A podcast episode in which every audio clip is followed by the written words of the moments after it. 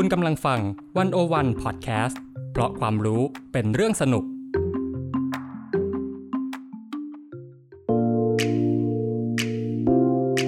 p r e s s c a s t เข้าถึงสื่อเข้าใจสื่อในยุค disruption สื่อจะอยู่รอดไหม จะปรับตัวอย่างไร ภาวันธนาเลิศสมบูรณ์ คุยทุกเรื่องกับตัวจริงของวงการสื่อมวลชน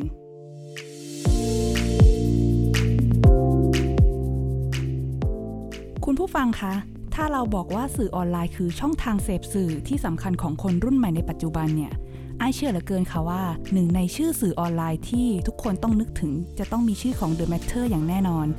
ด้วยความที่เป็นสำนักข่าวที่ทันเหตุการณ์ และนำเสนอเรื่องราวต่างๆ ได้อย่างมีชีวิตชีวาเป็นเอกลักษณ์ วันนี้เราจึงเชิญผู้ที่อยู่เบื้องหลังสิ่งเหล่านี้ มาสนทนากันค่ะ ยินดีต้อนรับพี่หวีพงษ์พิพัฒน์บัญชานนท์บรรณาธิการอาวุโสของ The Matter ค่ะ สวัสดีค่ะพี่หวี สวัสดีครับน้องอ้ครับ สวัสดีทุกคนครับ ค่ะ พี่หวีสำหรับธรรมเนียมของการเปิดรายการของเราก็ขอเริ่มต้นด้วยคำถามที่ว่า พี่หวีเนี่ยเข้าสู่วงการสื่อเมื่อไหร่ และมาเป็นบกของ The Matter ได้อย่างไรคะ โอ้โหดโหดอะถามถามถามวัดอายุเลยครับ ก็ปีนี้เป็นปีที่พี่ทำข่าวปีที่สิบสี่ค่ะ นับง่ายคือเริ่มปีห้าศูนย์นะครับ ค่ะ ข่าวแรกที่พี่ทำแบบจริงจังคือข่าวยุบพักไทยรักไทย นับง่ายเลย แล้วก็พักเพื่อไทยเขาเพิ่ง เพิ่งกำหนดวันครบรอบไปวันก่อน 31 พฤษภาคมปี 50 ครับผมปีนี้ก็เป็นปีที่ 14 แต่ว่าพี่ไม่ได้ทำข่าวต่อเนื่องนะ มันจะมีช่วงตกงานช่วงไปทำอย่างอื่นช่วงอะไรประมาณนี้ครับ แต่ว่าก็จะนับนับว่าตัวเองทำงานทำข่าวมา 14 ปี แล้วก็ The Matter เป็นออฟฟิศที่ 7 ดังนั้นเฉลี่ยก็ 14 หาร 7 ก็เฉลี่ยจะทำที่ละ 2 ปี อะไรเงี้ย แต่จริง ๆ บางที่อยู่แค่แป๊บเดียวฮะเคยพี่เคยไปทำทีวีแล้วก็ on ละ on air ไปห้าห้าวัน แล้วก็มีปัญหาสุดท้ายก็ ไม่ได้ทำต่ออะไรเงี้ยฮะมีปัญหาภายในอะไรเงี้ยครับแล้วก็ที่ The Matter พี่ The Matter เดือนมิถุนายน ปีเนี้ยครบ5ปีพอดีอ่าเออพี่มาทำที่เนี่ยเป็นปีที่สี่ก็คือว่า The Matter เกิดมาปีหนึ่งแล้วก็พี่ก็เข้ามาช่วยเขาอะไรอย่างเงี้ยครับทำไมพี่จุดเริ่มต้นมันเป็นยังไงคะ กับการเข้ามาทำงานใน The Matter มีคนชั่วนะครับไม่ไม่ซับซ้อนอะไร คือตอน ตอน The Matter แรก ๆ ที่ทำแบบทีมน้อยมากครับ ทีมประมาณห้าคนเองอะไรเงี้ยอืมแล้วก็พอแชมป์เนอะทีปกรณ์คนก่อตั้ง The Matter ทำไปทำไปแล้วรู้สึกว่าฐานแฟนเบสมันเยอะขึ้น ยอดไลค์มันเพิ่มขึ้น แล้วก็อาจจะต้องขยาย ไปคอนเทนต์ไปแนวอื่นบ้างอะไรเงี้ย The Matter แรกๆเป็นเป็นแบบ เหมือนทำคอนเทนต์มาแซะค่ะคอนเทนต์มามากวนตีนคนอะเป็นหลักเป็นหลักอะไรเงี้ยไม่ได้ไม่ได้ข่าวจริงจังมากครับ แล้วก็แชมป์เห็นว่าเออมันน่าจะมีทางข่าวมากนะอะไรเงี้ยก็เลยชวนพี่มาทำคือเดิมอะพี่แชมป์ชวนพี่มาเขียนคอลัมน์อยู่แล้ว เขียนสกู๊ปข่าวอะไรพวกเนี้ยครับ แล้วก็มันจะมีช่วงช่วงนั้นพี่พี่ขี้เกียจเป็นฟรีแลนซ์แล้วพอดี คือเป็นฟรีแลนซ์มันมันมันมี job เยอะแหละฟรีแลนซ์มันเหนื่อยมากแล้วก็มันทำงานคนเดียวอะไรเงี้ยเออก็เลยแชมป์เลยชวนพี่มาทำประจำที่นี่ไหมอะไรยังไง พี่ก็โอเคก็มาทำมาทำไปเงี้ยคือเดิม The Matter เรียกว่าเป็นกองเลยไหมก็ก็เป็นทีมอะ ไม่ไม่ได้แยกว่า อันนี้คือกองข่าวนี่คือกองคอนเทนต์แต่ว่าพอแชมป์คิดว่าจะตั้งกองข่าวขึ้นมา ก็เลยชวนพี่มาเป็นบอกอข่าวอืมอะไรเงี้ยครับ โดยส่วนตัวเนี่ย พี่หวีทำงานหรือสนใจข่าวประเภทไหนเป็นพิเศษคะโอ้ตอบง่ายครับ การเมืองครับ อ่า ดูจากข่าวที่เริ่มทำก็น่าจะพอจะเดาได้อยู่ ใช่ ฝึกงานก็การเมืองครับค่ะทำทำทำงานไม่เคยเปลี่ยนสายครับข่าวการเมืองล้วนๆเลยครับ แล้วพี่ใช้ทักษะการเป็นนักข่าวการเมืองของตัวเองเนี่ยเติมเข้าไปใน The Matter ยังไงบ้างคะ จากเดิมที่พี่บอกว่าตอนแรกมันจะออกแนวแบบ จิกกัดแซะกวนตีนมากกว่า ใช่ครับก็เอ่อมีคน feedback มาฮะว่าพอพี่เข้าไปมันมีความเป็นข่าวเยอะมากเลยใน Matter ค่ะ แล้วก็ช่วงพี่พี่เข้าไปแรกๆทุกคนจะตกใจ Matter ทำข่าวด้วยเหรออืมอะไรเงี้ยจจนตอนเนี้ย Matter ทำทำทำข่าวเป็นหลักค่ะจนทุกคนใช่ไม่ค่ะไม่รู้สึกแปลกแล้วอะไรเงี้ยครับ ในยุคแรกๆเนี่ยการทำข่าว ของ The Matter มันมีอุปสรรคหรือความท้าทายยังไงไหมคะเอออุปสรรคง่ายๆ คือคนไม่รู้จัก เอาง่ายมาเลย แล้วก็ส่วนใหญ่ส่วนใหญ่คนตาม Matter จะเป็นวัยรุ่นเป็นเด็กค่ะเออแต่ว่าแหล่งข่าวไม่ใช่เด็กอืมอืมเวลาไปขอข่าวไปคุยกับข่าวไปคุยกับแหล่งข่าวก็ต้องอธิบายก่อนอะไรอย่างเงี้ยซึ่งอันเนี้ยอันนี้เข้าใจได้ แล้วพี่ก็เชื่อว่าแหล่งข่าวจำนวนไม่น้อยก็ก็จะเริ่มรู้ว่ามันมีสื่อใหม่ ๆเกิดขึ้น เราก็ใช้เวลาในการอธิบายไม่เยอะมากอะไรเงี้ยแล้วก็คุยไปอะไรเงี้ยครับ อืมค่ะ ทีนี้เนี่ยพอพี่หวีบอกว่ากลุ่มคนติดตาม The Matter ค่อนข้างจะเป็นคนรุ่นใหม่เป็นวัยรุ่น มันส่งผลต่อการออกแบบคอนเทนต์หรือการนำเสนอข่าวของ The Matter อย่างไรบ้างคะ เออ The Matter เกิดมากับเจเนอเรชันที่ชินกับออนไลน์ ธรรมชาติของออนไลน์คือเร็ว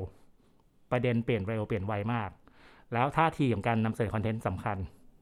คือแต่ละคอนเทนต์น่ะคนอ่านจะคาดหวังจุดยืนอะไรบางอย่างจากเรา ซึ่งบางทีเราแทงจุดยืนผิด คนไม่อ่านเลยก็มีนะ หรือบางทีเรามีจุดยืนอีกแบบหนึ่งซึ่งอาจจะค้านสายตาคนที่ติดตามเพจอยู่ เขาก็มาถล่มเลยนะอืมอะไรประมาณเนี้ยเออ แล้วก็อย่างที่บอกประเด็นพอมันออนไลน์มันเปลี่ยนเร็วมาก บางทีเราคิดว่าอันเนี้ย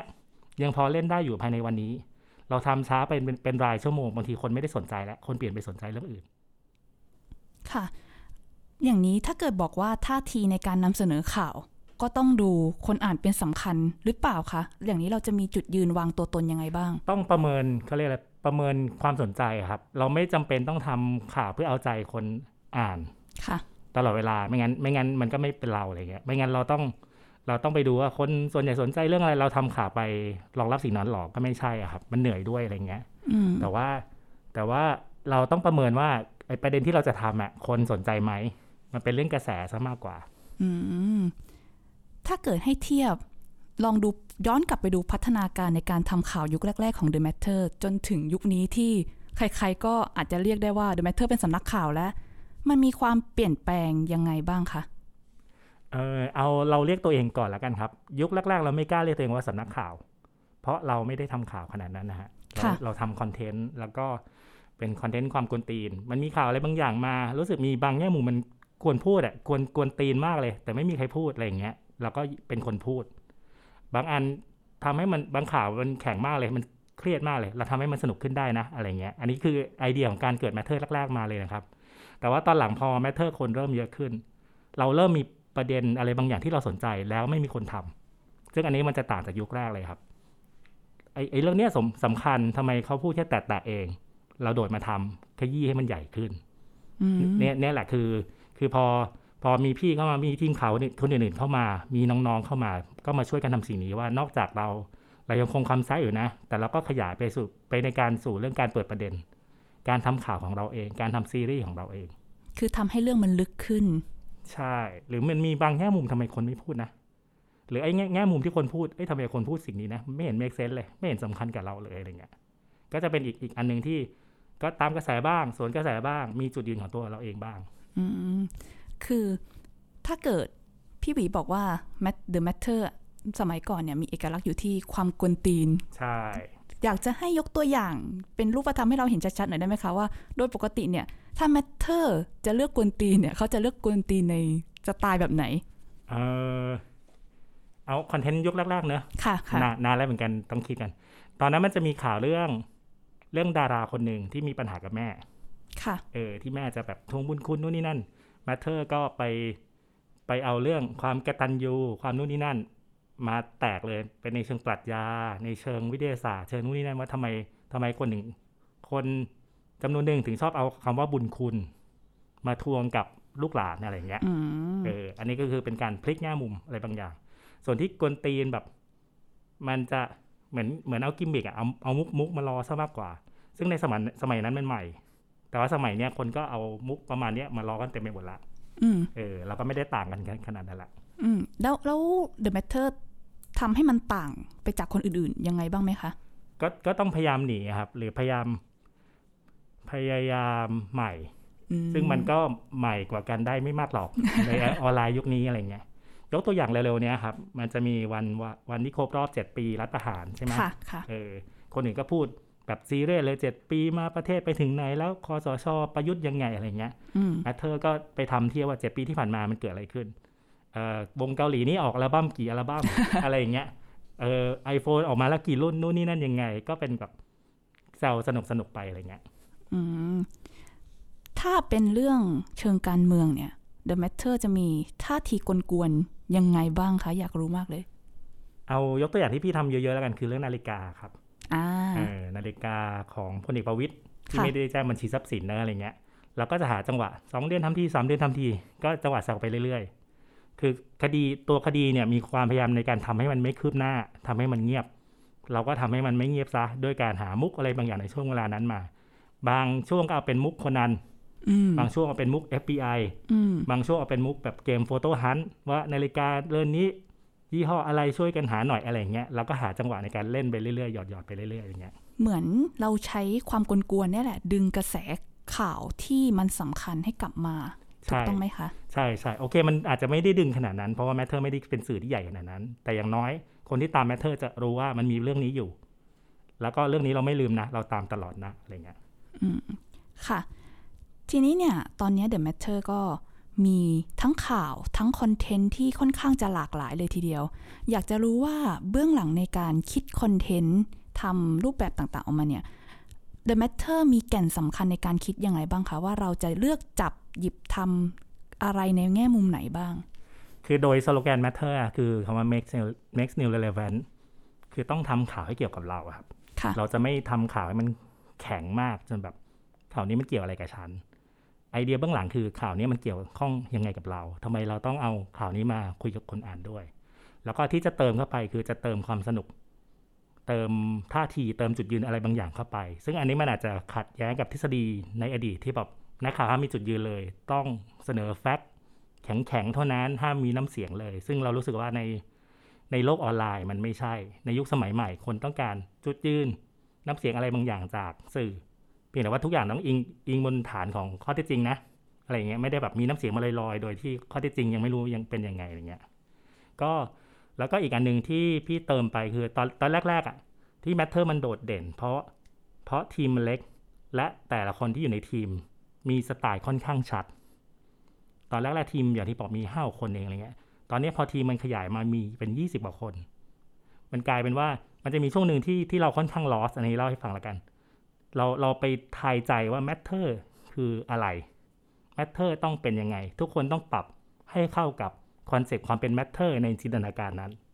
พอถึงจุดหนึ่งเรารู้สึกไม่ใช่ละ matter คือคือสไตล์จุดยืนของแต่ละคนที่อยู่ในทีม ดังนั้น matter ต้องเปลี่ยนไปได้ตามช่วงเวลา matter ต้องเปลี่ยนไปได้ตาม ตามสไตล์ของสมาชิกที่มาอยู่ในทีม ซึ่งมันเปลี่ยนไปอยู่เรื่อยๆดังนั้นทุกถ้าทุกคนคนที่ตาม matter ตลอด4ปี 5 ปีที่ผ่านมาเนี่ย จะเห็นว่า Matter มีความเปลี่ยน ค่ะ ก่อนหน้านี้อย่างที่บอกว่าก่อนพี่เข้าไปไม่มีความเป็นมีข่าวไม่เยอะมาก พอพี่เข้าไปปุ๊บทุกคนบอกว่าข่าวแม่งโคตรข่าวเลย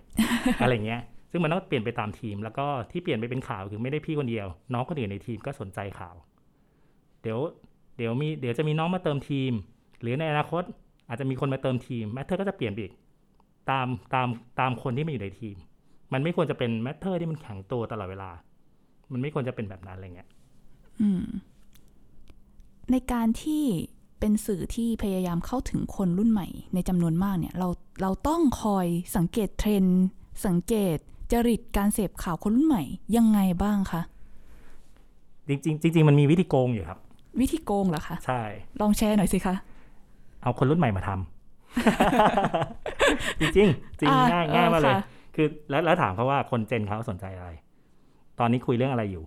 ในการประชุมกองทุกครั้งจะมีถามว่าตอนนี้คน gen น้องอะซึ่งมันไม่ใช่ gen พี่นะ gen พี่ gen พี่สามสิบกว่าอะไรเงี้ย gen น้องๆอะยี่สิบกว่าหรือบางคน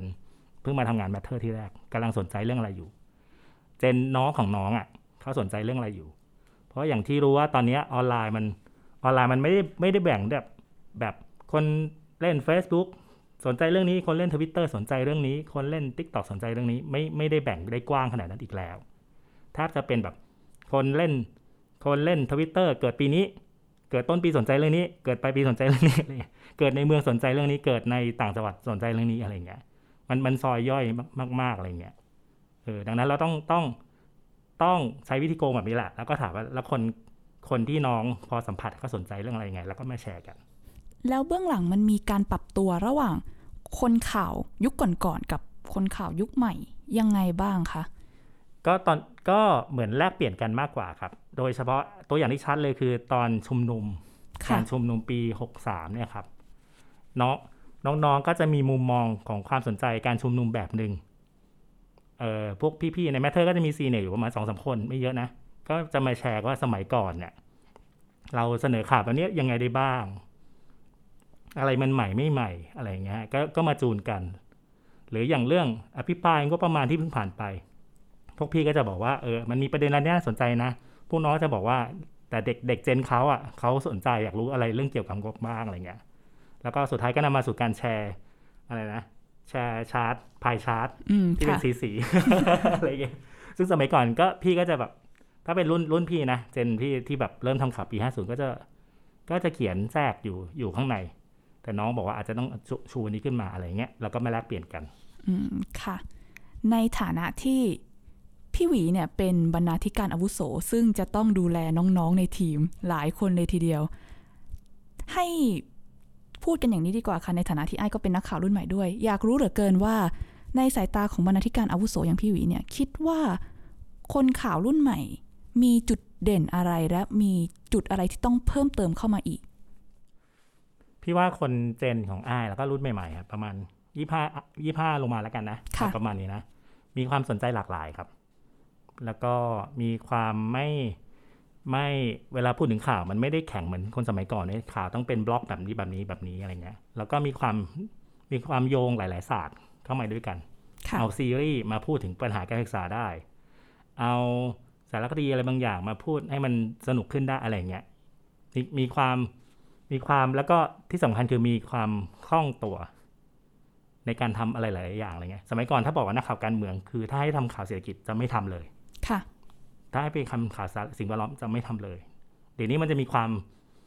เอาเอาที่อ้ายสังเกตนะ มันจะมีความแบบเราต้องทำหลายอย่างอะค่ะอะไรเงี้ย multitasking กันเยอะมากมาใช่ยซึ่งบางทีก็ suffer บางทีก็สนุกค่ะเออบางทีแล้วเราเราได้เห็นความเชื่อมโยงว่าการเมืองมันไม่ได้ตั้งอยู่ pure ๆมันสัมพันธ์กับอย่างอื่น สัมพันธ์กับสังคมสัมพันธ์กับการศึกษาสัมพันธ์กับต่างประเทศ ไทยอะไรอย่างเงี้ยค่ะ แล้วจุดที่ต้องเพิ่มเติมล่ะคะประสบการณ์ครับอืมประสบการณ์แล้วก็ ความเชี่ยวชาญ พี่พี่รู้สึกว่าวงการสื่อไทย เวลามองจากข้างนอกมันเหมือนเป็นก้อนอะไรที่แข็งตัวครับ แต่ว่าถ้าเราอยู่ในวงอยู่ข้างในวงการเราจะรู้ว่าสื่อตอนนี้มันผลัดรุ่นเร็วมากอืมแล้วก็สื่อที่แบบอาวุโสรุ่นกลางมีจำนวนไม่เยอะ ในขณะที่วงการสื่อไทยมันโดนทำให้เงียบมานาน โดยเฉพาะหลังรัฐประหารเนี่ยห้าเจ็ดห้าแปดห้าเก้าหกศูนย์หกหนึ่งแทบจะไม่มีข่าวเลยที่มันน่าสนน่าสนใจเลยนะ ถ้ามองมองแบบภาพกว้างเร็วๆนะค่ะ แต่หลังละหลังเลือกตั้งมา มีการชุมนุมเห็นไหมประเด็นมันแตกแบบโอ้โหสนุกมากเลยค่ะ มีอะไรน่าทำไปหมดเลยนู่นนี่นั่นอะไรอย่างเงี้ยฮะแล้วก็พี่ก็จะบอกกับทุกคนพี่จริงๆพี่คุยกันในวงการคนเจนประมาณพี่นะซึ่งจะเป็นบกสื่อทั้งหลายละ ทุกคนจะพูดตรงกันว่า ยุคนี้เป็นยุคที่เด็กรุ่นใหม่ได้กำไรในการมาทำงาน เพราะมันมีอะไรให้ทำเต็มไปหมดเลย แล้วก็เราอาจจะต้องสั่งสมประสบการณ์ สั่งสมฝีมือ สร้างความแตกต่างอะอย่างในอนาคตเนี่ยอาจจะแบบเวลาพูดถึงชื่ออ้ายหนึ่งศูนย์หนึ่งเนี่ยอาจจะนึกออกว่าอันนี้คืองานที่อ้ายเคยทำค่ะ ความถนัดของอ้ายที่ไม่เหมือนคนอื่นคืออะไรยังไง ซึ่งอันเนี้ยอันเนี้ยเป็นจะเป็นสิ่งที่พี่บอกน้องในทีมตลอดเวลาว่า คุณคุณทำงานหลากหลายได้ แต่คุณต้องต่างเลยนะค่ะเวลาคุณพูดถึงชื่อคุณเนี้ยอย่างน้องในทีมพี่ก็จะมีน้องเอิญน้องตูน น้องสปาย เวลาพูดถึงชื่อเหล่าเนี้ยต่อไปในอนาคตคนต้องนึกออกว่าเอิญเคยทำข่าวนี้ ตูนทำข่าวแบบนี้นะสปายสนใจเรื่องนี้เคยทำเรื่องนี้มาอะไรเงี้ยอืมทุกคนฟังเอาไว้นะคะ ที่ได้ถูกกล่าวถึงทั้งหลายเนมเนมชื่อไว้ โอเคค่ะ ในขอย้อนกลับไปนิดนึงเนาะเมื่อกี้ที่พี่หวีพูดว่าพอหลังช่วงสองสามปีที่ผ่านมาเนี่ย มันก็เริ่มมีกระแสการเมืองที่เริ่มจะร้อนแรงขึ้นเรื่อยๆอ่า หลาย ๆ สื่อก็จะรู้สึกว่าการเมืองในช่วงที่ผ่านมาถือเป็นโจทย์ท้าทาย ในการออกแบบคอนเทนต์หรือการวางตัวของสื่อในการนำเสนอมาก ๆ เลย อยากจะรู้ว่า The Matter เนี่ยปรับตัวยังไงหรือว่า ตีโจทย์ความท้าทายนี้ยังไงบ้างคะพอพอเป็นการเมืองอะครับคนไทยชอบทำให้การเมืองเป็นเรื่องความขัดแย้ง อืมจริงๆมันเป็นเรื่องเรื่องที่เกิดขึ้นประจำวันรอบตัวเราอย่างเงี้ยมีคนเปรียบเทียบเปรียบเทียบก็เหมือนเหมือนอากาศอะไรเงี้ยครับ เราหายใจอากาศทุกวันทุกวันอะไรเงี้ยไม่เห็นต้องขัดแย้งอะไรเลยอย่างเงี้ยครับคือคือพอแล้วก็ท่ามกลางแต่ว่าท่ามกลางสถานการณ์ที่สังคมไทยมันแตกแยกทางการเมือง มันมีความคิดเห็นที่หลักแตกต่างหลากหลายกันค่ะความสนุกในการช่วงช่วงการชุมนุมปี 62 63 แล้วก็มา 64นะฮะคือเราจะทำยังไงทำคอนเทนต์ในเชิงการเมืองยังไง ให้คนที่อาจจะเห็นต่างมาคุยในประเด็นเดียวกัน อืมอืมอย่างเรื่อง อย่างบางเรื่องที่มันเซนซิทีฟมากเรื่องอ่าเรื่องสถาบันพระมหากษัตริย์อาจจะยังไม่ถึงจุดที่คนที่เห็นต่างมาคุยกัน แต่เรื่องเรื่องการเมืองในโรงเรียนล่ะ ตอนนี้คนก็เริ่มมาคุยกันมากขึ้นละอืมการเมืองในการจัดสรรทรัพยากรล่ะ คนก็เริ่มมาคุยกันมากขึ้นแล้วกระทั่งเกณฑ์ทหารเองถ้าย้อนกลับไปนะครับสองปีก่อนน่ะถ้าพูดว่ายกเลิกเกณฑ์ทหารจะมีคนกลุ่มหนึ่งไม่คุยเลย ค่ะ ตอนนี้คนเริ่มมาคุยกันมากขึ้นละ โอเค อาจจะเป็นในช่วงโควิดด้วยนะ คนเริ่มรู้สึกว่าเออเงินไม่มีทำไมงบกองทัพ พี่รู้สึกว่าเออมันมันเป็นความท้าทายในการดึงอะไรที่คนรู้สึกมันเซนซิทีฟให้ให้คนมาคุยกันด้วยเหตุด้วยผลให้ได้มโอเคอาจแรกๆอาจจะด่ากันไม่เป็นไร แต่ถึงจุดหนึ่งอารมณ์มันนิ่ง แล้วมาคุยกันด้วยเหตุผล ข้อมูลฝั่งคุณมีแบบนี้กลางมาคุยกัน ข้อมูลฝั่งเรามีแบบนี้กลางมาคุยกัน แล้วพี่ก็เชื่อว่ามันสักวันหนึ่งมันจะเกิดผลอะไรที่ที่มันค่อนข้าง productive ฮะเอ่อตัวอย่างที่เป็นรูปธรรมเลย ก่อนหน้านี้ถ้าสักสองสามสี่ปีก่อน ตอนพี่เข้าไปแมทเทอร์ใหม่ๆ ประเด็นเรื่องทำแท้งถูกกฎหมาย ค่ะ จะมีคนกลุ่มหนึ่งไม่คุย ด่าจะจะบอกว่าอะไรนะ จะทำให้เด็กใจแตกบ้าง เออ ไปท้องไม่พร้อมนู่นนี่บ้างบ้าง ถึงจุดหนึ่งคนมันคุยไปเรื่อยๆ จนตอนนี้กฎมีการแก้กฎหมายละให้สามารถทำแท้งถูกกฎหมายได้อืมแสดงให้เห็นว่าสังเออสังคมมันเปลี่ยน พอถึงจุดหนึ่งคนจะมาคุยกันในเรื่องที่สมัยก่อน อาจจะเซนซิทีฟมากจนเราไม่สามารถคุยคุยด้วยกันได้อย่างเงี้ย อืม ค่ะ ทีนี้เนี่ย ตอนนี้ The Matter ถือเป็นสื่อที่มีคนติดตามค่อนข้างมากแล้ว แล้วก็สื่อว่าอยู่ตัวประมาณหนึ่ง พี่หวีคิดว่ายังมีความท้าทายอะไรอีกบ้างสำหรับ The Matter แล้วก็จุดมุ่งหมายอะไรที่ยังอยากไปให้ถึงคะความท้าทายของการที่ The Matter เริ่มจากการเล่นเล่นกันในหมู่เพื่อนเพื่อนสนิทนะครับ อย่างที่บอกตอนต้นเลยว่าเราทำข่าวมาเพื่อแซะเพื่อนกวนตีนคนอะไรเงี้ยแต่ว่าพอพอเราโตมาถึงจุดหนึ่ง จนจนจนมันรู้สึกว่ามันโอเค The Matter ไม่ได้ไม่ได้ไม่ได้ทำทำคอนเทนต์เล่นๆ เพื่อเอาสนุกอีกแล้ว เราต้องทำเพื่อหารายได้เข้าองค์กร เพื่อเลี้ยงองค์กรให้มันอยู่ได้อย่างเงี้ยความท้าทายตอนตอนนี้คือเราจะ balance ยังไงระหว่างความเป็นตัวเอง ในขณะที่ก็ยังสามารถหารายได้ได้ เพื่อประคับประคองให้ให้องค์กรชื่อ The Matter อะอยู่ต่อไป ในอนาคตไม่ว่าพี่จะอยู่ในที่นี้หรือ หรือว่า น้องๆจะอยู่ในที่นี้หรือเปล่าอะไรเงี้ยน่าจะเป็นโจทย์คล้ายๆกันขององค์กรสื่อเป็นอื่นทุกๆด้วยที่แล้วครับพี่ว่าพี่ว่าพี่ว่าสื่อตระกูล The ซึ่งตอนนี้มันไม่ได้ใหม่นะอายุสี่ปีห้าปีใช่ไหมวันวันก็สี่ปีค่ะใช่ไหมมันมันก็จะเจอโจทย์นี้แหละว่า แล้วเราจะคงความเป็นจุดยืนจุดเด่น จุดเริ่มต้นของเรายังไง ในขณะที่เราต้องหารายได้เข้าสู่องค์กรด้วยอย่างเงี้ยอืมทีนี้เนี่ยอยากจะข้ามมาอีกประเด็นหนึ่งซึ่งได้ยินมาว่านอกจากพี่หวีจะเป็นบกอาวุโสของ The Matter แล้ว ยังเคยทำงานร่วมกับเว็บไซต์ elect ที่เป็นเว็บไซต์ในเชิงนำข้อมูลทางการเมืองต่างๆ มาทำเป็น visualize เสร็จแล้วก็นำเสนออย่างเข้าใจง่ายมากขึ้นชัดเจนมากขึ้น ซึ่งพี่หวีเองเนี่ยก็เป็นหนึ่งในทีมที่ทำข่าวเชิงข้อมูลหรือทำในเชิงแบบ Data Journalism กัน ก่อนอื่นเลยเนี่ยอยากให้พี่หวีช่วยเล่าคอนเซปต์คร่าวๆ ของการทำข่าวแบบ Data Journalism ให้คุณผู้ฟังได้เข้าใจกันหน่อยได้ไหมคะ คือถ้าถ้าเราเป็นคนรุ่นใหม่แล้วและเริ่มตามข่าวในปัจจุบันน่ะจะรู้สึกว่าคำว่า data journalism หรือ data driven journalism อะไม่ใช่เรื่องใหม่อ่าเออแต่ถ้าย้อนกลับไปสมัยพี่เริ่มต้นทำข่าวอะข่าวตอนนั้นมันโดนรันด้วยข่าวที่เรียกว่าข่าวปิงปองคือค่ะข่าวความเห็นที่คนด่ากันไปด่ากันมาอ่าวันนี้นายกด่าฝ่ายค้านวันต่อมาอ่าฝ่ายค้านด่านายกกลับอะไรเงี้ยมันมันโดนรันด้วยความเห็นนะฮะในขณะที่คนข่าวจำนวนไม่น้อยเลย จะรู้สึกว่ามันได้ คนอ่านได้ได้อะไรจากสิ่งนี้ ประชาชนทั่วไปได้ประโยชน์อะไรจากสิ่งนี้ แต่ว่าท่ามกลางไอ้คำด่าที่สาดกันไปกลับไปกลับมา มันจะมีข้อมูลอะไรบางอย่างที่น่าสนใจ เอ๊ะเราดึงข้อมูลนั้นมาทำอะไรต่อไหมหน่วยงานราชการมีข้อมูลอะไรบางอย่างที่มันน่าสนใจ แต่มันโดนเก็บไว้ในคลังขึ้นหิ้งอะไรก็ตามเงี้ยเราดึงอะไรที่น่าสนใจมาทำหน่อยไหมอะไรเงี้ยครับอันนี้คือไอเดียเบื้องหลังของของของวงการสื่อไทยนะซึ่งมีคนคนในวงการสื่อไทยจำนวนไม่น้อยเลยที่อยากทำข่าวโดยโดยอิงจากข้อมูล โดยเอาข้อมูลที่มันมีอยู่เอามาพุชให้เกิด Impact อะไรบางอย่าง ให้เกิดความเปลี่ยนแปลงอะไรบางอย่างเนี่ยครับ แล้วก็ส่วนโปรเจกต์ที่ชื่อ elect ครับมันเกิดขึ้นก่อนเลือกตั้งปี 62 ค่ะ 62ไหมนะ 62สิ62 ค่ะ62สิเออ ก่อนต้นปี 62 คือปลายปี 61อะครับ มันจะมีเรารู้แล้วล่ะ จะมีการเลือกตั้งวันที่ 24 มีนาปี 62 แต่บรรยากาศช่วงนั้นคือคนไม่สนใจ อืมเออคนเฉยๆกับการเลือกตั้ง คนไม่รู้ว่า บัตรเลือกตั้งมีใบเดียว คนไม่รู้ว่าสูตรการคำนวณเลือกตั้งคืออะไร คนไม่รู้ว่าเบอร์ของแต่ละพักในแต่ละเขตไม่เหมือนกันอะไรเงี้ยซึ่งซึ่งเราทำอย่างพี่ทำข่าวการเมืองตลอดพี่จะรู้ว่าเออมันมีความเปลี่ยนแปลงอยู่นะอะไรเงี้ยแต่คนทั่วไปไม่รู้เลย เราก็เลยรู้สึกว่าควรจะต้องมาทำอะไรบางอย่าง เพื่อให้ข้อมูลพื้นฐานกับคนในการเลือกตั้ง ส่วนเขาไปเลือกใครแล้วแต่เขานะ แต่ว่าเราเรารู้สึกว่าอย่างน้อย คุณควรจะรู้ว่ากติกาเวทีเลือกตั้งเนี้ยมันสู้กันด้วยกติกาอะไร ก็เลยนำมาสู่โปรเจกต์ elect โดยโปรเจกต์ elect จะเป็นการทำงานของคนสองสามกลุ่ม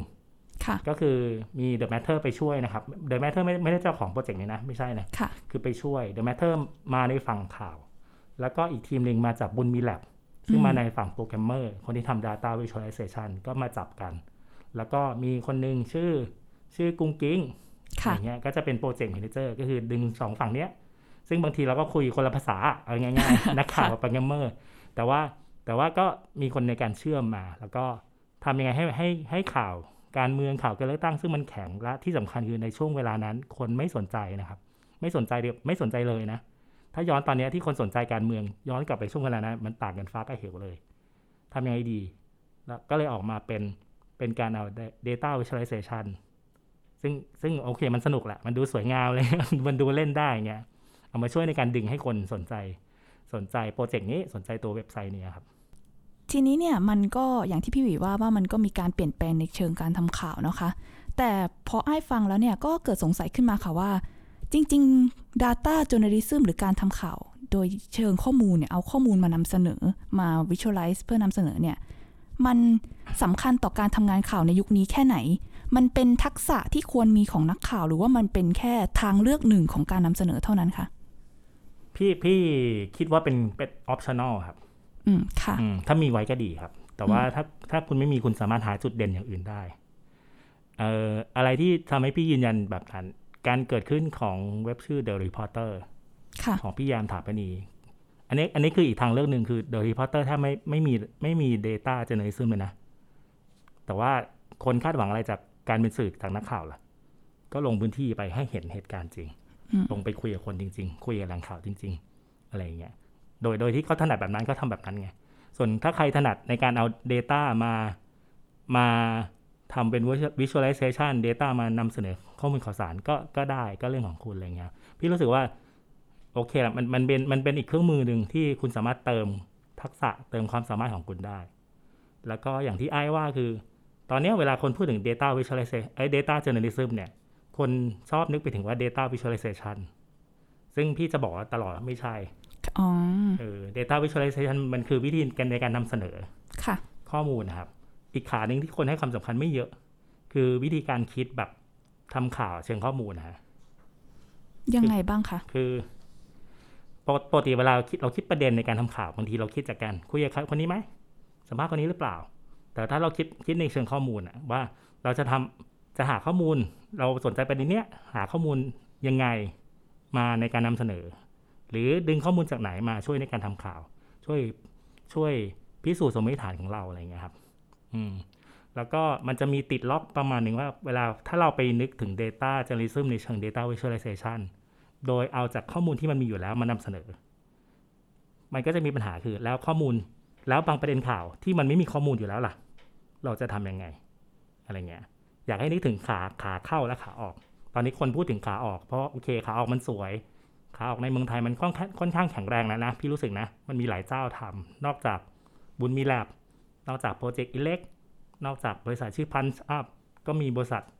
โอ้อีกมากเลย Workpoint ก็ทำ Voice ก็ทำหลาย ๆ ที่ก็เริ่มก็เริ่มมาทำแล้วอะไรเงี้ยแต่พี่รู้สึกว่าไอแต่ไอขาเข้าอะ ไอ้วิธีคิดในการทำข่าวเชิงข้อมูลอะไรเงี้ยพี่อยาก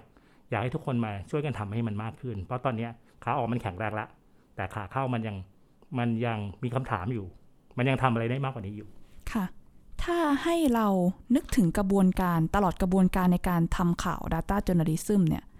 มันจำเป็นจะต้องมีทักษะที่สำคัญเรื่องอะไรบ้างคะ อย่างอ้ายอย่างนี้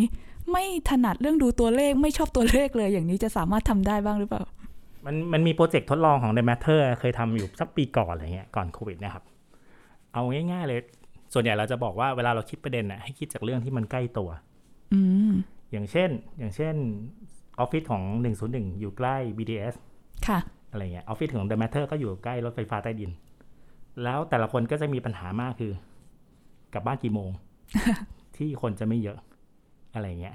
ซึ่งซึ่งอันเนี้ยมันไม่มีข้อมูลไม่มีข้อมูลที่มันสำเร็จรูปให้เราใช้อยู่แล้ว วิธีการเราก็คือว่า เราก็ช่วงนั้นมีน้องฝึกงาน ก็ให้น้องฝึกงานไปนั่งดูเลย ชั่วโมงชั่วโมงไหนคนเยอะชั่วโมงไหนคนน้อย แล้วพอดกราฟอะไรของมันอย่างเงี้ยแล้วก็ทำเป็นข้อมูลง่ายๆ เพื่อบอกว่า ถ้าคุณจะกลับบ้านคุณสามารถวางวางแผนได้ว่าหนึ่งทุ่มคนยังเยอะอยู่สองทุ่มคนน้อยแล้ว คุณวางแผนของคุณเอง คุณอยากกลับคนเยอะหรือคนน้อยล่ะอะไรเงี้ยอันนี้ง่ายๆเลยครับ ตัวเลขก็ไม่ได้เยอะด้วยอะไรเงี้ยหรืออีกอีกอันหนึ่งที่เป็นโปรเจกต์ทดลองที่เราทำก็คือ เรื่อง อาหารตามสั่ง อันนี้อันนี้ก็ง่ายเลยครับ ให้น้องมีน้องฝึกงานให้ใช้นะอันนี้ดี ให้น้องฝึกงานตอนนั้นมีอยู่ห้าคนกระจายไปถาม ร้านอาหารตามสั่งในโซนต่างๆห้าโซน น่าจะประมาณ30ร้านมั้ง เพื่อถามว่า top five เมนูยอดฮิตที่คนชอบสั่งคืออะไรอืมเพื่อดูรสนิยมของคนไทยว่าเวลาคิดไม่ออก ไปร้านอาหารตามร้านอาหารตามสั่งจะสั่งอะไรบ้าง และสุดท้ายก็เอามาใส่ Excel ง่ายๆพอดกราฟง่ายๆ แล้วบอกว่าเพื่อบอกว่าอะไรคือเมนูที่คนชอบสั่งอะไรเงี้ยครับเนี่ยซึ่งซึ่งพี่รู้สึกว่าเนี่ยก็สามารถทำ data journalism ได้ ฟังเมื่อฟังดูเหมือนเป็นการเก็บข้อมูลในเชิงแบบว่า ต้องลงแรงสำรวจอยู่เหมือนกันนะคะ ใช่ใช่ครับใช่ใช่ แต่มันมันได้มันได้ข้อมูลใหม่ ซึ่งซึ่งบางทีมันไม่มีข้อมูลสำเร็จรูปอยู่แล้วไงฮะอะไรเงี้ยเป็นสิ่งที่ต้องลงทุนลงแรงกันสักหน่อย ใช่แต่มันได้ข้อแต่สนุกนะ แล้วก็ที่สำคัญคือฟีดแบ็ดีนะ อืม ค่ะ อืม อีกอันหนึ่งที่ The Matter ชอบทำคือชอบไปนับ เอ่อ นับคดีฆาตกรรมในโคนันว่าว่าจะตายยังไง แล้วก็ดูสถิติว่า เปอร์เซ็นต์ที่ใครจะเป็นคนร้ายเนี่ยคือยังไงอะไรเงี้ย อันนั้นเล่าเบื้องหลังให้ฟังหน่อยได้ไหมคะ รู้สึกว่าจะมีหลายคนค่อนข้างจะอึ้งทึ่งเหวอกับการที่ คิดคอนเทนต์แบบนี้ไปนั่งลงทุนนั่งดูตลอดเลยหรือเปล่าทำไปทำไมอะไรเงี้ยมันจะมันจะมีคอนเทนต์เงี้ยเวลาเสนอไปคนจะบอกทำไปทำไม แต่พอไปดูผลที่มันออกมาเอ้ยมันสนุกอะอะไรเงี้ยเอาเรื่องใกล้ตัวครับคือในแต่ในทีมในทีม The Matter จะมีน้องที่เนิร์ดการ์ตูนเยอะอ่าเออและเนิร์ดแบบระดับเข้าแข่งแฟนพันธุ์แท้ได้เลยอะในในจริงๆนะไอตอนนี้เคยอย่างนี้ตอนนี้เคยอย่างนี้นั่งวิเคราะห์กันเป็นฉากๆฉากๆในระหว่างที่พี่เห็นน้องนั่งคุยกัน พี่ก็เลยถามว่า ทำมาเป็นงานไหมก็แค่นั้นแค่นั้นเอง แล้วก็พี่ก็ไปตั้งโครงให้มัน ตั้งโครงว่าควรทำมาเรื่องอะไรนู่นนี่นั่นยังไงอะไรอย่างเงี้ยครับ แต่ว่าที่เหลือเป็นผลงานของน้องเลยนะของพี่มีหน้าที่แค่สั่งสั่งงานแล้วก็ตรวจงานแล้วก็ลง นี่คือตัวอย่างของการดูการ์ตูนให้ได้งานด้วยนะคะใช่ใช่ใช่ก็ก็ไหนๆเรามีความเนิร์ดแล้วฮะแทนที่เราจะคุยกันกันเองในกอง ซึ่งเต็มที่ก็ 20 คนเนี่ยทำไมเราไม่ไปคุยกับคนอ่านผ่าน The Matter ซึ่งมีหลายแสน ตอนนี้เป็นล้านแล้วอย่างเงี้ย แล้วก็พอทำไปก็จะมีคนเรียกร้อง ของโคนันเป็นตัวแรกถ้าพี่จะไม่ผิดฮะปีก่อนเพิ่งทำวันพีชไป อืมเออ แล้วก็มีคนเรียกร้องให้ทำคินไดอิจิเรียกร้องให้ทำแอคแท็กออนไททันเรียกร้องให้ทำนู่นเนี่ยอย่าเรียกร้องเยอะ เพราะงานอันนี้มันมันใช้เวลาในการทำนานค่อนข้างนาน ต้องดูกันตาแฉะเลยทีเดียว ใช่ใช่แต่เอ้ยแต่สนุกนะ สนุกนะ บางทีเราไปตามอย่างพี่พี่ไปช่วยทำโปรเจกต์วันพีชด้วย พอค่ะเราไปตามดู เออเรา เราชอบคิดว่าตัวละครนี้เป็นมีบุคลิกแบบนี้นะ แต่จริงมันเพิ่งเติมมาตอนหลัง เราเราได้อ่านพอได้อ่านรายละเอียด เราถึงได้เห็นอัจฉริยะของนักเขียนของวันพีชโอดะอะไรเงี้ยที่เขาบางบางประเด็นแทรกอยู่ มุมมุมของช่องการ์ตูนเอง แต่ต่อมาเขาสามารถขยายเป็นเรื่องราวใหญ่โตได้อะไรเงี้ย สนุกดีค่ะ ทีนี้เนี่ยขอกลับมาดูในบริบทประเทศไทยบ้างที่เราอาจจะต้องทำข่าวในเชิงการเมืองที่ไปดึงข้อมูลจากของหน่วยงานรัฐต่างๆ มา แต่ว่าดูเหมือนว่าข้อมูลจากทางภาครัฐในประเทศไทยก็ยังดูมีน้อยอยู่ มันเป็นปัญหาสำหรับนักข่าว Data Journalism ไหมคะ พี่ว่าไม่ใช่การเมืองเดียวครับ เป็นทุกข่าวครับ ทุกมีข่าวเลยเหรอใช่ค่ะทุกสายทุกสายพูดแบบนี้ดีกว่า ค่ะ เออ คือมันมีอันหนึงที่พี่พี่ชาเลนจ์จนพี่มั่นใจแล้วว่า อันเนี้ยไม่จริง หลังรัฐประหารปี 57 มันจะมีคำหนึ่งที่ผู้มีอำนาจเขาชอบพูดว่า รัฐบาลนี้โปร่งใสตรวจสอบได้ ซึ่งพี่ challenge และ challenge อีก challenge อีกไม่จริง challenge ยังไงบ้างคะขอข้อมูล เดินก็ไปขอดื้อๆเลยเอ่อผลสอบเรื่องอุทยานราชภักดิ์มันมีมันมีมันมีการตั้งโต๊ะแถลงสามครั้ง ในกกองทัพบบก ในกลาโหม สตงและปปชสามถึงสี่ครั้ง ทุกครั้งพี่ไปพี่ไปถาม พี่ไปขอข้อมูล ขอกับมือ ทุกคน จะบอกว่าให้ได้เปิดได้เปิดนู่นนี่นั่น แต่ไปขอไปขอจริงไม่มีใครให้เลยแม้แต่เขาคนดียวเขาอ้างอะไรคะเออเขาจะแบบนี้อย่างอะยกตัวอย่างง่ายๆกระทรวงกลาโหม สมัยนั้น ประธานสอบชื่อพลพลโทพลเอกชัยชาญช้างมงคล ค่ะ ตอนนั้นเป็นเป็นน่าจะประหลัดหรือรองประหลัดกระทรวงกลาโหมเขาบอกผลสอบราชพัฒโอ้ขอได้เลยเปิดได้ นี่นี่แฟ้มเป็นตั้งประมาณนี้พี่เห็นด้วยนะแฟ้มเป็นตั้งอย่างเงี้ยโอ้ขอได้เลย น้องไปทำเรื่องมาขอ สุดท้ายสุดท้ายเราก็จะโดนระบบราชการในการกั้นพี่ก็ไปยื่นเรื่องขอ คนยื่นเรื่องก็ผ่านมาสามเดือนบอกเอ้ยยังไม่เห็นหนังสือเลยนู่นนี่นั่นยังไง สุดท้ายก็ไม่ได้อะไรเงี้ยแล้วก็หรือเรื่องเรื่องผลสอบคดีนาฬิกาของพลเอกประวิตยอะก็ไปขอมา ก็ไม่ได้สามสี่ปีเหมือนกันอะไรเงี้ยคือพี่ต้องการตั้งใจจริงๆนะในการชันเลนในคำพูดเนี้ยจนสุดท้ายเรารู้ว่าคำพูดเนี้ยมันไม่จริงเป็นวัตกรรมอืมเออ แล้วก็ พอพอพี่เอาสิ่งนี้ไปคุยกับเพื่อนในวงการ ซึ่งซึ่งอยู่สายอื่น ทุกคนก็จะเจอเหมือนกัน ก็จะเจอระบบราชการในการบล็อก ทุกคนก็จะบอกว่าเออข้อมูลเนี้ยเปิดได้ ขอเลย พอไปขอจริงไม่ได้ แล้วก็แต่ละคนก็ต้องไปใช้กำลังภายในฮะไปหาจากแหล่งข่าวนู่นนี่นั่นกันเองอะไรเงี้ยก็จะมีปัญหา มันมีปัญหาอื่นๆไหมคะ นอกจากหน่วยงานราชการไม่ให้ข้อมูลอย่างเช่น มันมีข้อมูลแต่มันไม่ครบถ้วนหรืออะไรทำนองนี้ จริงจริงๆถ้าถ้าเป็นต้องต้องบอกแบบนี้ว่าข้าราชการระดับกลางและล่าง ยินดีจะให้ข้อมูลนะครับ ค่ะ แต่ว่าพอไปบางบางอย่างมันเป็นข้อมูลเซนซิทีฟต้องไปขอระดับสูง ระดับสูงก็จะไม่ให้ ไว้ก่อน แล้วก็ส่วนเรื่องปัญหาที่ไอ้ายถามคืออันเนี้ยที่พี่ว่าหลายคนเจอคือข้อมูลที่มันเป็นเขาเรียกอะไร เครื่องจักรอ่านไม่ได้ครับ machine readable ไม่ได้อะไรเงี้ยในขณะที่ยุคปัจจุบันเนี่ยเรารู้สึกว่าเทคโนโลยีมันก้าวหน้ามากเลย แต่ราชการไทยยังใช้ข้อมูลเป็นแบบ PDF เป็นภาพด้วยนะค่ะไม่ได้เป็น PDF ที่ที่เป็นเทคนะอะไรอย่างเงี้ยสุดท้ายก็คือว่าเราก็ต้องเอาข้อมูล PDF มาคีย์อะไรบางอย่างดีคีย์ลง Excel ใส่ลง Word ทำอะไรให้มัน Machine สามารถ readable ได้อยู่ดีอะไรเงี้ยมันก็สร้างปัญหาสร้างอุปสรรคอะไรเงี้ยครับหรือบางครั้งขอแล้วเขาเปิดข้อมูลแบบกวนประสาทอะ กวนประสาทเหรอคะ คืออยากอยากได้นักใช่ไหม ให้มาให้มา20 30ลัง แล้วคุณไปหาเอาเองว่าข้อมูลที่คุณอยากได้อยู่ในลังไหน อะไรเงี้ย พี่พี่เคยเจอมา แล้วพี่สุดแล้วเออช่างช่างมันเรื่องนี้ไม่ทำก็ได้ไม่เป็นไรอะไรเงี้ยแต่เพียงแต่เราเราก็บอกว่าเราเจออะไรมาให้คนอ่านดู จริง ๆ พอฟังมาแล้วเนี่ย พี่หวีคิดว่าปัญหาของการ ให้ข้อมูลได้บ้างไม่ได้บ้าง อะไรทำนองนี้ค่ะ ในการเข้าถึงข้อมูลโดยประชาชนหรือสื่อมวลชนต่างๆ เนี่ย ต้นตอปัญหาของมันมันมันอยู่ที่อะไรคะมันอยู่ที่ระเบียบของราชการเองหรือว่าการจัดเก็บข้อมูลที่ยังไม่ดีพอหรือว่าเป็นปัญหาในเชิงทัศนคติของคนทำงานระดับสูงอะไรทำนองนี้ มันอยู่ที่วิธีคิดของระบบราชการนะครับ ว่าอะไรที่ไม่ไม่ไม่ได้เป็นผลประโยชน์อะไรกับเขาอะเขาเพย์เซฟไว้ดีกว่า อืม อย่างอย่างอย่างที่พี่บอกครับ บางทีข้อมูลดีมากข้าราชการระดับล่างอยากให้ แต่ต้องไปเข้าตามระบบอะไรบางอย่าง หรือต้องให้ข้าราชการชั้นผู้ใหญ่เห็นชอบในการเปิดข้อมูลนี้ด้วยแต่จริงๆข้อมูลมันอยู่ตรงหน้าเราเนี่ยนะแล้วเขาบอกว่าอันนี้ดีมากเลยพี่ช่วยไปเปิดนะแต่ว่าต้องขอข้างบน อะไรประมาณนี้มันเป็นปัญหาของระบบราชการแล้วก็วิธีวิธีคิดครับ ค่ะ ทีนี้เนี่ยมีอีกเรื่องหนึ่งที่อยากชวนพี่หวีคุยเหมือนกัน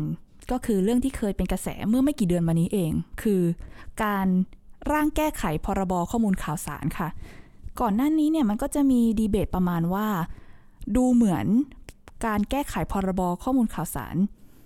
ฉบับล่าสุดเนี่ยจะทำให้สื่อมวลชนหรือว่าประชาชนเข้าถึงข้อมูลของรัฐได้ยากขึ้น พี่หวีมีความเห็นยังไงต่อพรบฉบับนี้คะที่เขากำลังจะแก้ มันเป็นกระแสได้ละเห็นเห็นอยู่ในโซเชียลมีเดียค่อนข้างเยอะอยู่เหมือนกันนะคะช่วงหนึ่งเออพี่ว่าพี่ว่าคนคนสนใจมีจำกัด มีประมาณหนึ่งแบบนี้ดีกว่าพูดแล้วเดี๋ยวเสียกำลังใจได้ค่ะ คือกฎหมายข้อมูลข่าวสารมันเป็นกฎหมายเชิงเทคนิคอะครับ ค่ะ อืม แล้วก็เขียนแบบเขียนแบบต้องไปอ่านกฎหมายอีกหลาย ๆ ฉบับอะไรอย่างเงี้ยฮะแต่ว่าแต่ว่ากฎหมายนี้มีประโยชน์จริง ๆ กับการ โดยเฉพาะกับวงการสื่อ พี่ก็ยุเพื่อนๆหลายคนให้ไปใช้นะ แต่คนไม่ค่อยใช้กัน ซึ่งเข้าใจได้ เพราะว่า เพราะว่ากฎหมาย อันเนี้ยกว่าจะกว่าจะได้ข้อมูลมามันใช้เวลานาน แล้วมันมีขั้นตอนอะไรบางอย่าง ซึ่งจุกจิกครับ นักข่าวนักข่าวจำนวนมากจะไม่ชอบอะไรที่มันจุกจิกอะไรเงี้ยครับคือกฎหมายข้อมูลข่าวสารเดิมฉบับปี 2540 เป็นกฎหมายที่ตอนที่ออกมาประเทศไทยถูกชื่นชมมากว่าเป็นกฎหมายที่ก้าวหน้าที่สุดฉบับหนึ่งของโลก ต้นค่ะต้นของโลกเลยนะครับ นานๆที่นานๆทีของไทยจะได้ชมระดับโลกนะ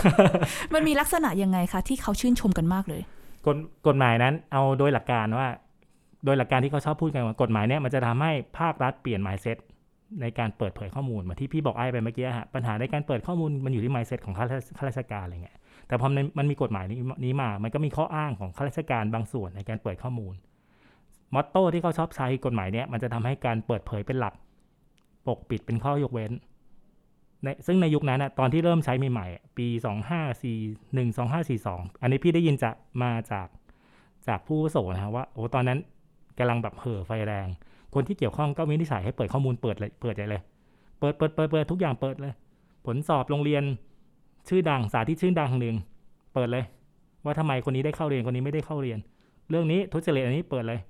เรื่องปัญหาเรื่องปลสเปิดเลย เปิดเปิดเปิดไปหมดเลยอะไรเงี้ย ซึ่งยุคนั้นเป็นยุคที่เฟื่องฟูมาก แต่ว่า พอถึงจุดหนึ่งดันดันไปสั่งเปิดข้อมูลสำคัญอะไรบางอย่างที่มันไปกระทบกับกับผู้นำรัฐบาลในช่วงเวลานั้น โดนสั่งให้ปิด แล้วก็โดนการเมืองเล่นงานอะไรบางอย่าง มันก็เทินเลยอะการใช้กฎหมายข้อมูลข่าวสารปี 2540 ก็เลยเฟื่องฟูอยู่อยู่ไม่กี่ปีอยู่ยุคหนึ่งหลังจากนั้นก็ก็เฉาไปก็ก็อะไรไป ค่ะ แล้วล่าสุดที่เขาจะมีการแก้ไขเนี่ย พี่หวีสังเกตเห็นความผิดปกติหรือว่าความพยายามอะไรของทางรัฐบ้างไหมคะ คือกฎหมาย 2540 มีจริงๆ มีปัญหาต้องแก้ครับ แล้วก็พูดกันมานานละหลายปีแล้วว่ามันต้องแก้ อธิบายโดยพื้นฐานกันว่าในกฎหมายมันจะมีมาตราที่สำคัญอยู่ประมาณ 3-4 มาตรา มาตรา 7 ว่าด้วยข้อมูลที่ต้องเปิดเผย ลงราชกิจจานุเบกษา มาตรา9ว่าด้วยข้อมูลที่ต้องเปิดเผย ไว้ที่สำนักงานของหน่วยงานรัฐนั้นๆ และมาตรา 11 คือมาตรา 7 และ 9 คือเปิดอัตโนมัติ มาตรา 11 คือถ้าคุณอยากรู้เพิ่มเติมคุณมาขอได้ อันนี้คือหลักการของกฎหมายข้อมูลข่าวสารปี 40 ซึ่งใช้มา 20 กว่าปี แล้วมันมีปัญหา เนื่องจากเนื่องจากในกฎหมายเดิมมันเขียนไว้ไม่ค่อยรัดกุมค่ะอย่างเช่น มาตรา 11 ถ้าบอกว่า ถ้าคุณไปขออย่างไอ้ายเดินไปขอไอ้ายอยากรู้เรื่องนี้ไอ้ายเดินไปขอ กฎหมายเขียนว่าให้เปิดเผยโดยเร็ว ปัญหาของราชการคือคำว่าโดยเร็ว ที่ไม่ไม่ล็อกว่าเร็วคือกี่วัน เร็วคือกี่เดือน ราชการก็จะดึงไปเรื่อยๆอะไรเงี้ย ของพี่เคยโดนโดยเร็วขอข้อมูลหนึ่งโดยเร็วคือ 2 ปี นั่นเร็วแล้วเหรอคะ เร็วของราชการแล้วครับอะไรเงี้ยคือพอมันไม่ได้ล็อกเนี่ยมันก็เลยมีปัญหา แล้วก็อย่าลืมว่ากฎหมาย ข้อมูลข่าวสารเดิมปี 2540 มันมันร่างมาในสมัยที่ เว็บไซต์ยังไม่ได้เฟื่องฟูอืมเดี๋ยวว่าแต่โซเชียลมีเดียไม่เกิดเลย พวก Facebook อะไรมันเกิดปี 254748มั้งอะไรเงี้ยครับ ดังนั้นไอ้ไอ้อย่างที่บอกว่ามาตรา9คือให้เปิดเผยข้อมูลไว้ที่สำนักงาน คือถ้าคุณอยากดูคุณต้องไปที่สำนักงานนั้นนะ สมมติพี่อยากดูข้อมูลเกี่ยวอะเกี่ยวอะไรกับเชียงใหม่ พี่ก็ต้องนั่งเครื่องบินไปเชียงใหม่เพื่อดูสิ่งนั้นนะทั้งที่จริงตอนนี้เราก็รู้ว่ามันมีเว็บไซต์ถูกไหมมี Facebook มีโซเชียลมีเดียซึ่งสามารถดูได้ง่ายขึ้น อันนี้คือปัญหาซึ่งมันต้องแก้ ไอ้กฎหมายเดิมต้องแก้จริงๆ เพื่อให้มันเข้ากับสถานการณ์ปัจจุบันอะไรอย่างเงี้ยแล้วก็แต่ความพยายามในการแก้กฎหมายล่าสุด ซึ่งคลมเห็นชอบมาเดือนมีนาคม 2564 นะครับ ค่ะ คือก็มีการแก้ไอ้สิ่งที่เป็นปัญหาจริง อย่างเช่นคำว่าโดยเร็วเนี่ยเขาก็แก้ว่าให้เปิดเผยใน 30 วัน หรือว่าการเปิดเผยข้อมูลไว้ที่สำนักงานเขาบอกว่าต้องต้องขึ้นระบบอิเล็กทรอนิกส์ด้วยขึ้นเว็บไซต์ด้วย ซึ่งอันนี้เป็น 2 ข้อดีของตัวร่างกฎหมายใหม่ที่แก้ ส่วนที่เหลือแย่หมดเลย ส่วนที่เหลือ ใช่ที่ค่ะ เห็นว่ามันมีส่วนที่เหลือที่ว่าเนี่ย มีความเปลี่ยนแปลงใหม่เกือบจะประมาณสิบกว่าข้อเลยหรือเปล่าคะส่วนส่วนที่เหลือมันจะทำให้อย่างไอ้มอตโต้ที่เคยบอกว่า เปิดเผยเป็นหลักปกปิดเป็นข้อยกเว้นอะกับหูกับหางเลยครับค่ะคือปกปิดเป็นหลักเปิดเผยเนี่ย เป็นข้อยกเว้นจริง ๆ เออเพราะว่าตัวร่างกฎหมายใหม่ ถ้าไปดูกฎหมายได้อ่านไม่ง่ายนะฮะอ่านยากนะฮะ ถึงต่อยมันไม่ยากก็ตาม มันจะมีการเพิ่มหมวดขึ้นมา ที่ชื่อว่าหมวดว่าด้วยข้อมูลข่าวสารที่ต้องไม่เปิดเผย ค่ะ ชัดเจนมาก ในขณะที่ตัวร่างกฎหมายเดิมปี 2540 จะเขียนเขียนว่าอันนี้คือหมวดที่ข้อมูลข่าวสารที่เปิดหรือไม่เปิดก็ได้ คือ 50 50 เจ้าหน้าที่ใช้ดุลพินิจได้ แล้วก็คนขอสามารถไปไป challenge ได้ตามระบบอะไรเงี้ย แต่กฎหมายข้อมูลข่าวสารใหม่จะบอกเลยว่า อันนี้คือข้อมูลที่ห้ามเปิดเผย จะมีอยู่ประมาณ 8 9 รายการ และมีลง detail อีกค่อนข้างเยอะอะไรเงี้ยครับมันมันมีข้อมูลส่วนไหนที่พี่หวีเห็นแล้วแบบชะงงักไหมคะว่า อันนี้ควรจะเปิดเผยนะ หรือว่าอะไร มันมันควรจะเป็นความเห็นส่วนตัวพี่ข้อมูลบางอย่าง มันควรจะเป็นให้สามารถเชลนได้ว่าเปิดไม่เปิด เปิดแล้วจะมีผลกระทบยังไง เช่นอะไรบ้างคะอย่างเช่น ข้อมูลความมั่นคง ในกฎร่างกฎหมายใหม่เขียนเลยว่าข้อมูลความมั่นคงที่เกี่ยวข้องกับอาวุธยุทโธปกรณ์ห้ามเปิดเผยเลย อย่างเช่นงบซื้ออาวุธหรือเปล่าคะถูกต้อง ไม่ต้องใช้ไม่ต้องใช้ดุลพินิจเลยนะ กฎหมายเขียนว่าห้ามเปิดเผยเลย เช่นงบซื้ออาวุธ ซื้อรถถัง ซื้อเรือดำน้ำซื้อนู่นนี่นั่น ซึ่งตอนนี้หลายคนยังไม่รู้ว่า อันเนี้ยมันโดนกฎหมายปปชปี 54 และกฎหมายพรบข้อมูลข่าวสารปี 40 ที่บังคับให้เปิดอยู่ เรือดำน้ำเนี่ยมีการเปิดราคากลางบนเว็บไซต์ของหน่วยงานทอรอนะครับรถถังจะซื้อรถถังแต่ละทีต้องเปิดเผยบนเว็บไซต์ของกองทัพบกนะฮะถ้าคุณขยันหน่อยคุณไปนั่งดูเรื่อยๆ คุณจะเห็น เดี๋ยวจะมีรถถังเดี๋ยวจะมีรถหุ้มเกราะ เดี๋ยวจะมีเรือดำน้ำเดี๋ยวจะมีเครื่องบิน เดี๋ยวนู่นนี่นั่นมันจะมีขึ้นโอเคอาจจะมีปัญหาคือเว็บเว็บไซต์เหล่านี้มันกระจาย แต่ข้อมูลเหล่านี้ยังต้องเปิดอยู่ แต่ว่าถ้ากฎหมายข้อมูลข่าวสารใหม่เอามาใช้เนี่ยพี่รู้สึกว่าข้อมูลเหล่านี้มันจะหายไปเลยครับ โดยเขาว่าเขาอ้างกฎหมายข้อมูลข่าวสารเนี่ยห้ามเปิด โอเคเรื่องอาวุธอันหนึง อีกอันหนึ่งเขาเรียกว่ายุทธภัณฑ์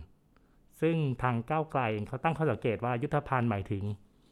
กางเกงในทหารเปล่า เอาจริงนะ ตีเป็นยุทธภัณฑ์ให้หมดเลยนะอะไรที่ซื้อไปเพื่อใช้ในกิจการทหารน่ะจะโดนปิดหมดหรือเปล่า มองในมองในแบบแบบแย่ๆนะ ในอนาคตอะเอ่อ เว็บไซต์ของของกองทัพบกจะเหลือเปิดแค่ก่อสร้าง เออ เปิดแค่ซื้อกระดาษซื้อปรินเตอร์ครุพันธ์ทั่วไป ส่วนอะไรที่มันสำคัญที่คนอยากรู้อะเขาอาจจะอ้างตัวกฎหมายข้อมูลข่าวสารใหม่ในการปิดก็ได้ ซึ่งอันนี้อันนี้อันตรายมาก ค่ะ ขอคำถามสุดท้ายแล้วกันค่ะ ถ้าเราต้องการให้รัฐเนี่ยเปิดเผยข้อมูลที่เป็นประโยชน์ต่อประชาชน หรืออย่างน้อยๆ ก็การทำงานของสื่อมวลชนมากกว่านี้เนี่ยเราควรจะทำอย่างไรบ้างคะ เราต่อสู้ผ่านการแก้กฎหมายเนี่ยมันมันเพียงพอไหมหรือว่าเราควรจะต้องทำอะไรอีก ต้องค้านกฎหมายข้อมูลข่าวสารใหม่ครับ ต้องค่ะต้องค้านค้านให้ได้อะไรเงี้ยคือคือที่ที่ผ่านมารัฐบาลชอบ ชอบใช้วิธีแบบนี้ฮะคือออกกฎหมายอะไรบางอย่างไปก่อนที่เอ็กซ์ตรีมมาก ๆ แล้วเราค้าแล้วเขาถึงจะค่อยลดดีกรีมา ตัวอย่างที่เห็นชัดคือพรบคอมพิวเตอร์ปี 60 ซึ่งก็ยังแย่อยู่ แต่ตัวร่างจริง ๆ มันแย่กว่านี้เยอะนะ กฎหมายตอนพรบคอมปี 60 ที่ตอนนี้ใช้ฟ้องเพื่อปิดปากคนอยู่อะฮะร่างเดิมเนี่ยมันจะมีการตั้งเขาเรียกอรหันต์ยี่สิบกว่าคนบ้างถ้าไม่ผิดนะในการมานั่งมอนิเตอร์เพื่อเซ็นเซอร์เลย โดยไม่ต้องผ่านศาล แต่อะแต่ฉบับที่ที่โดนด่าจนยอมแก้ สุดท้ายก็ต้องยังผ่านศาลอยู่ดี แล้วก็หลาย ๆ หลาย ๆ กรณีคือศาลสามารถช l เลนให้ไม่ต้องปิดได้ ปลายปี 63 มันมีเคสที่ถ้าถ้าไอายจำได้นะค่ะมีเคสที่ทางกระทรวงดิจิทัลขอให้ปิดสื่อสี่สี่สำนักอะ Voice ประชาไท The Reporters The Standard ถ้ายังเป็นพรบคอมเดิมอยู่ พี่ไม่แน่ใจว่า สี่สื่อยังได้ทำงานอยู่ปัจจุบันนี้ไหม อันนี้อันนี้ไม่แน่ใจนะครับ เพราะว่าพี่จำตัวร่างไม่ไม่ค่อยแม่นเท่าไหร่ คือเราเราอยู่ในยุคซึ่งมันมีโซเชียลมีเดียครับ แล้วก็อย่างที่หลาย ๆ คนพูดนะจริงซึ่งจริงพี่เชื่อว่าจริงเนี่ยคือ รัฐบาลเนี่ยทำงานด้วยเสียงด่าเออด่าเยอะๆตรวจสอบเยอะๆจับตาเยอะๆช่วยกัน แล้วสุดท้ายมันอาจจะสามารถบล็อกการกระทำอะไรบางอย่างได้อะไรเงี้ยอีกอันหนึ่งคือการเรียกร้องเรียกร้องไปยังรัฐบาล ให้โปร่งใสขึ้น เรียกร้องช่วยกันตรวจสอบ หาข้อมูลอะไรที่ที่มันไม่ชอบมาพากลอะไรเงี้ยแล้วก็ช่วยตรวจสอบเปิดโปงอะไรเงี้ยพี่พี่เชื่อว่ามันจะสามารถช่วยยับยั้งการ การนำไปสู่สังคมที่มันปิดข้อมูลได้ โอเคแหละสุดท้ายรัฐบาลจะทำอะไรบางอย่างที่มันมันนำไปสู่การปิดข้อมูล แต่อย่างน้อยเราช่วยกันยับยั้งได้อะไรเงี้ยค่ะก็เป็นเรื่องที่เราทุกคนจะต้องจับตาแล้วก็คอยดูว่าเขาจะลงมือทำอะไรกันต่อไปนะคะ แต่ว่าวันนี้ต้องขอบคุณพี่หวีมากเลยค่ะ ที่มาร่วมพูดคุยกับเราค่ะสำหรับคุณผู้ฟังที่สนใจติดตามเพจแคสเข้าถึงสื่อเข้าใจสื่อในยุค disruption ตอนอื่น ๆ สามารถติดตามได้ทางเว็บไซต์ d101.world นะคะ วันนี้อ้ายและพี่หวีคงต้องขอตัวลาไปก่อน สวัสดีค่ะ สวัสดีครับ